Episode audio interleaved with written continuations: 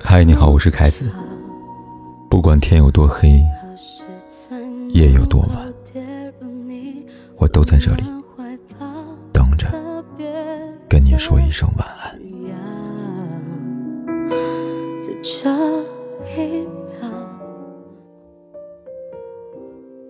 关于结婚率的问题，聊了很多次。去年，我国结婚登记人数为八百一十三点一万，这是继二零一九年跌破一千万大关之后，结婚人数再次跌破九百万大关，也是两千零三年以来的新低。结婚率是不是在降低？摆数据的话，确实是。观察也会发现，年轻人的结婚意愿在逐渐降低，大家在网上探讨的话题都是结婚到底有什么意义。这类话题聊得越深。越会产生强烈的无意义感，于是结婚没有用，不想结婚，甚至婚姻制度即将解体，似乎成了主流思想。那么大家思想上不想结婚，行动上也没有结婚。我们的日常生活当中，应该处处都是不婚主义者，大家系单身一辈子才对。但如果你观察过，就会发现不是的。就我朋友圈里边，三十岁上下同龄人已婚占了一大半。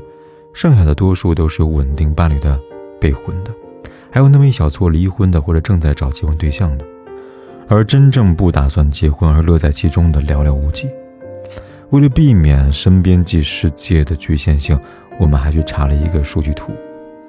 从图上看，二十几岁的人结婚率确实逐年下降，但是三四十岁的那一批人结婚率反而稳中有升。照这么看，现在年轻人不是真的不结婚了。他们更像是推迟结婚年龄，二十几岁享受单身的快乐，过了三十岁再考虑婚姻的问题。为什么二十到二十九岁之间人结婚的意愿越来越低呢？因为大家都觉得结婚亏了。百分之四十三点五的女性接受采访的时候表示，担心结婚之后降低生活质量。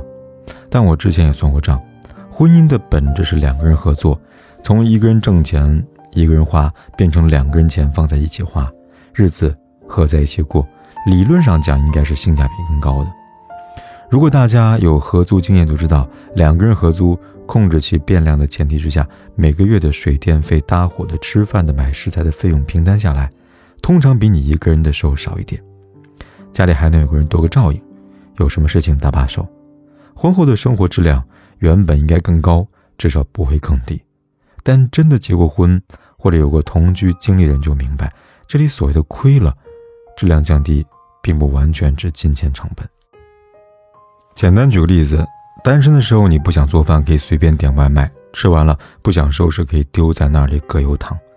但婚后，你就算不学做饭，继续点外卖，总得考虑另外一个人的口味，不能绝对凭你性子来。吃完了也不好两个人都躺着，总得有个人来收拾一下。其实你做的事情差不多，依然是点外卖，吃完了收拾残局。一个人的时候，你可以。赖一时，第二天照样可以做，但你就有一种结了婚两个人一起过日子，就是为了对方的感受，一定程度上牺牲了一点自由的感觉。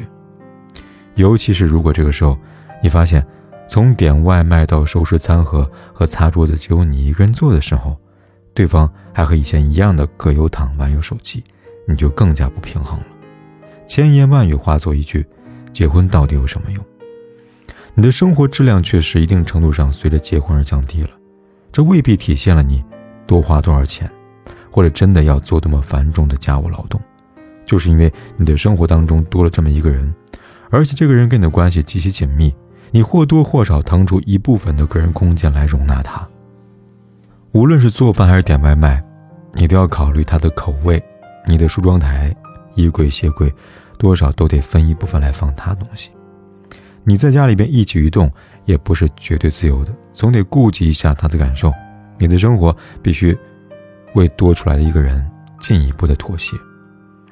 多数情况下，人们从单身到结婚，最大区别并不是花多少钱，干多少活，正是要付出一定的妥协成本。年轻人世界里，什么最重要？自由跟自我。侵占他人的个人空间，影响他们的生活跟自由。对他们来说，几乎是最不可忍受的事情。再加上现在的服务行业越来越发达跟完善，年轻人经济又独立，结婚了有个人相互照顾，可能越来越行不通了。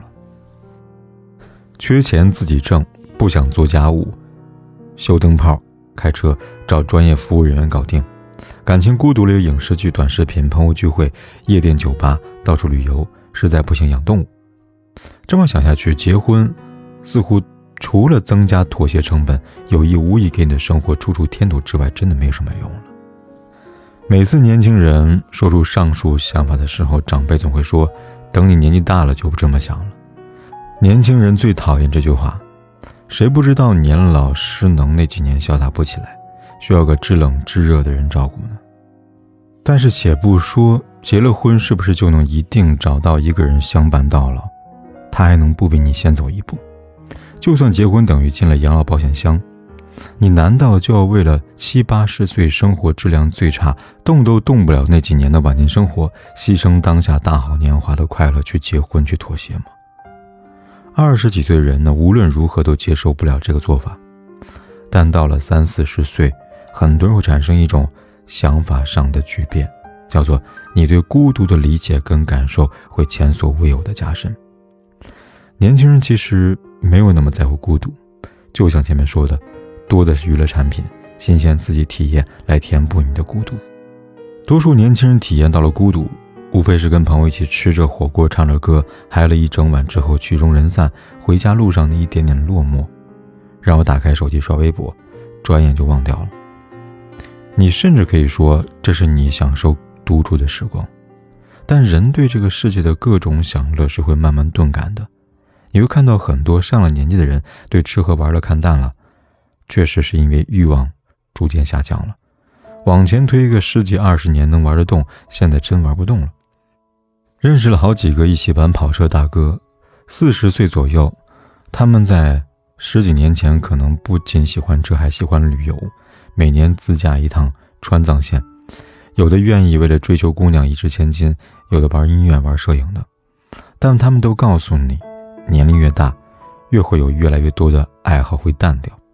他们说，现在还喜欢车，可能再过几年开不动了，只想回家，老婆孩子热炕头。这时候你发现，长辈们说的年龄大了就知道结婚的好，不仅是指七八十岁躺在床上动不了那种年龄大，可能就是三四十岁的某一刻，你突然觉得年轻人为之狂欢跟沉迷的娱乐都提不起兴致了。说穿了，那时候的文化娱乐也不再是这个年龄段的人准备的了。于是，年轻人的生活插不上话，同龄的朋友又通常都已婚了，想约出来吃个饭也没那么方便了。至于游戏、购物、旅游，随着年龄的增长，能带给你的快乐也逐渐的降低。太孤独，整个世界都跟你没有关系。这个时候去哪儿找归属感呢？该怎么证明你跟这个世界还彼此需要呢？恐怕只有家庭了。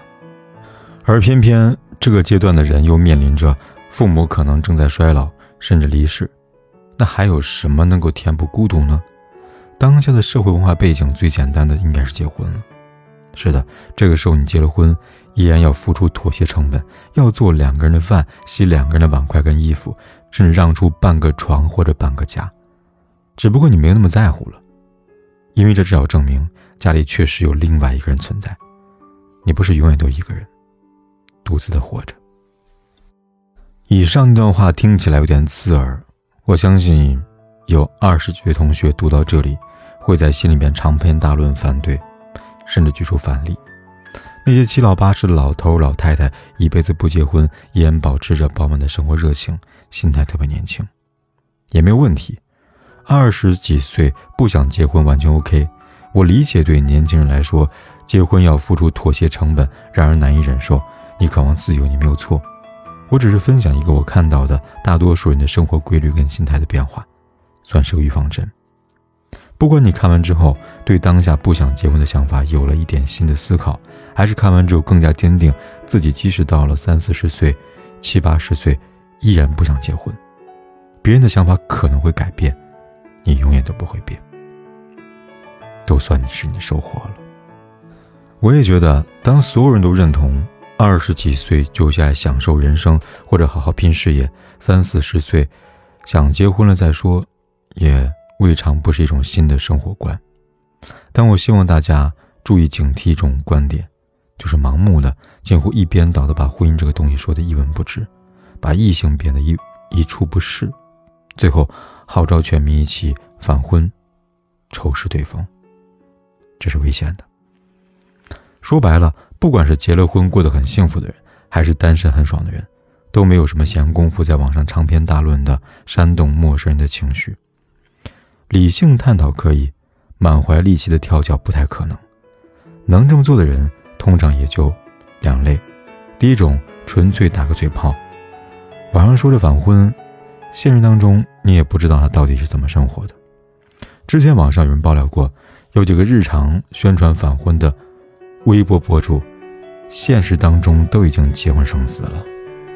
还有一种更加阴暗一点，他们自己的婚姻通常非常失败，可能是心底想结婚但找不到合适的人，也可能是在婚姻当中受过极大的挫折跟伤害。总之，他们自己过得不好，连带着也把别人一起拖下了水。如果大家都不结婚，两性矛盾愈演愈烈。似乎就可以反衬出他们的人生没有那么失败了。但我希望大家别让这样的人得逞。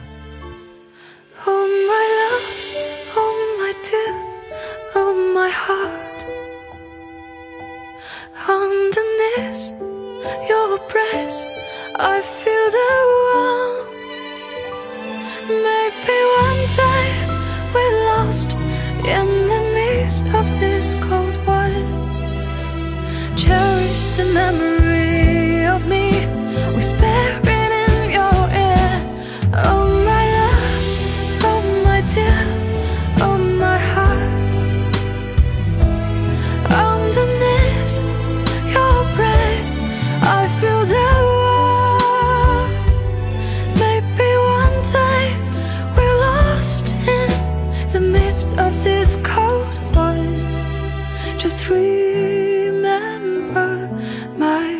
whisper. Just remember.